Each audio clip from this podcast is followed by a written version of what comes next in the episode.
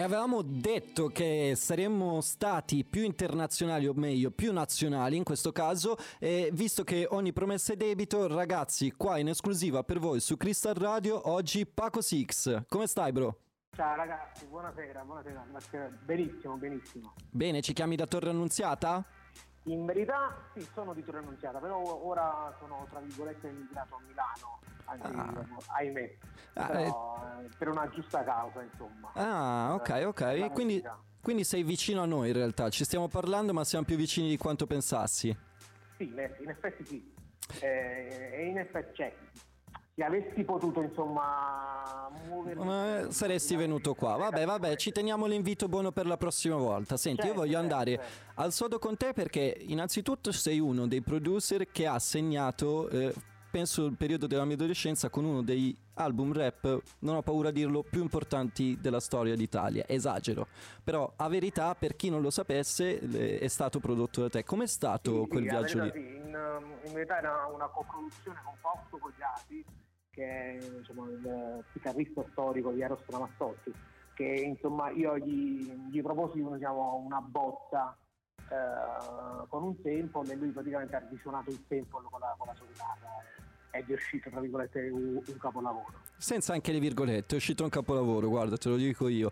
Però so, senza rimanere troppo fossilizzati sul passato, che continui ad essere super attivo, oltre che essere uno degli OG della scena campana, e, e che ti stai anche eh, cercando poi di mettere sempre in discussione, uscendo con, con altri artisti sul territorio. Sì, sì, no, e soprattutto ci tengo tantissimo, soprattutto eh, a mostrarmi anche su, sugli store, no? Infatti tutti i brani che produco, cioè, o quasi tutti, eh, ci sono anche io come main artist all'interno, proprio per dare insomma, un'impronta più forte uh, ai ragazzi che produco.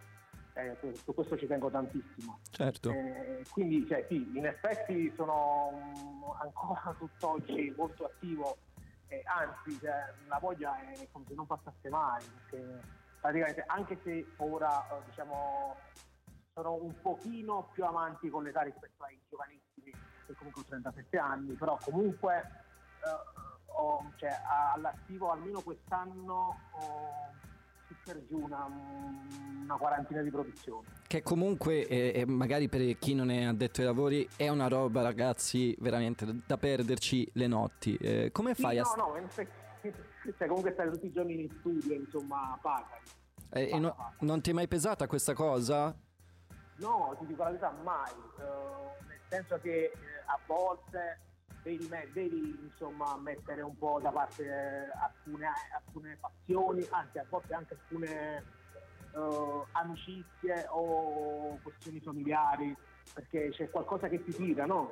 Certo. Che ti trattiene in studio e a, a lavorare, perché la. Eh, anzi, a volte vorrei mettere questa passione ai più giovani, che soprattutto al sud eh, purtroppo, diciamo, oltre ad avere meno possibilità, eh, come quelle che ci sono a Milano, per farti capire, eh, non hanno i mezzi, perché sai, a volte viene visto più come un hobby. Certo. Eh, allora io ti faccio una proposta Paco, visto che vogliamo far vedere che questo non è un hobby, eh, il modo migliore è farlo sentire secondo me. Certo, certo. Allora io ti propongo di sentirci per l'Arbor, che so che è prodotto da te, di Mad Mars sì. e Gianluca Aiello, e poi torniamo qua su Crystal Radio, voce di periferia, a chiacchierarne un po'. Ok, va bene. E sono piovute bombe qua nello studio di Crystal Radio con Per l'Arbor, poi ci va proprio a pennello. Com'è nata questa produzione, Paco Six? Eh, no, in effetti eh, tutto partì da quando il Mad Mars che è una mia carissima amica, oltre ad essere un artista che, che curo diciamo, a 360 gradi, ehm, mi propose un ritornello, che okay. in verità era su un'altra melodia, era su un, altro, era su un type, e noi l'abbiamo rifatto da capo e, e mi piaceva tantissimo. Eh, visto che eh, era da più o meno qualche mese che collaboravo con Gianluca Iello, eh, proposi il pezzo a Gianluca eh, e lui in effetti poi ha, ha, scritto sia la strofa di Mad Mask che quella sua. Quindi il pezzo l'ha scritto quasi totalmente lui, solo Mad Mask ha scritto il ritornello e ah, sono contentissimo di questo pezzo. No, il risultato è, è, unico e volevo anche sapere com'è eh, riuscire a declinarsi i, i, ogni volta in contesti diversi, perché questo è un pezzo quasi un po' più pop, però ci sono anche pezzi molto più rap. Com'è ogni volta eh, cercare di variare? No, eh, in verità ah, diciamo che quello che accomuna un po' tutto è sempre l'urban, insomma. Certo. Poi uh, cerco sempre uh, di dare un senso di autenticità, infatti spesso uh, utilizzo, sai, un po' di rumore vinilico di sottofondo per dare quel senso di più di calore no? che, che, c'era una volta. Eh, spesso campiono, okay. penso che um, diciamo, il suono che ti dia l'analogico sia, sia cioè, di un'altra pasta insomma, rispetto al, al digitale. Certo. Non da togliendo al digitale perché comunque ho fatto spesso anche beat eh, Ma... dove uh, li utilizzavo i VST, però ma una domanda che... Mi danno un altro, un altro, un'altra vibe. No, no, ma assolutamente. Invece volevo sapere, secondo te il pubblico, perché capisco che gli addetti ai lavori se ne accorgano, no? Hanno l'orecchio più allenato, ci stanno un po' più dietro, lo capiscono, ma secondo te invece il pubblico, eh, diciamo, retailer, quelli che poi vanno ad ascoltare su Spotify, secondo te riescono a distinguere tra un pezzo fatto con strumenti veri e uno invece fatto così in analogico? Eh, no, il pubblico giustamente fa, fa più difficoltà perché è, più per l'amatore, quindi eh, il pubblico va più per l'emozione che, che ti trasmette, quindi magari può, può, magari può, trasmettere di più un'emozione un pezzo fatto in digitale, però penso che comunque eh, la cosa eh, fondamentale è abbinarci anche il giusto testo sopra.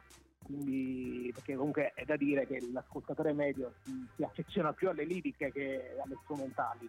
Certo. Noi facciamo un lavoro oscuro. Che certo, un dietro le quinte. Qualcuno deve pur farlo. Insomma. Assolutamente. Allora io voglio darti un po' di luce, Paco. Vorrei che tutti i nostri ascoltatori iniziassero a seguirti, se riesci anche a dirci dove, così in modo tale da rimanere sempre aggiornati sulle tue uscite o sulle novità, insomma.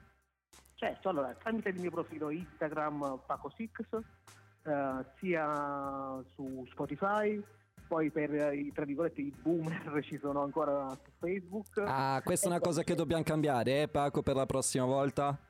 Sto scherzando, però io no, Facebook c'ho un odio. perché comunque, eh, ecco, avendo conoscenze comunque di, di persone certo. più grandi, è ovvio che magari ti contattino lì. Certo. Eh, e poi c'è anche diciamo, il canale YouTube sia il mio personale Fix che quello dello studio che sarebbe. Allora, senti, per salutarti noi abbiamo preparato un ultimo tuo pezzo, vediamo se lo riconosci dalla base, ti faccio questo test. Sì. Ah? Hai già tre secondi, eh? Pens- ti pensavo più veloce, Paco. No, no, perché non sento bene, perciò... No, penso sia Maria Neve. Bravissimo, sei tra Shazam e Spotify. Paco, sei simpaticissimo, grazie mille. No, grazie a voi, è un piacere un onore. Grazie mille.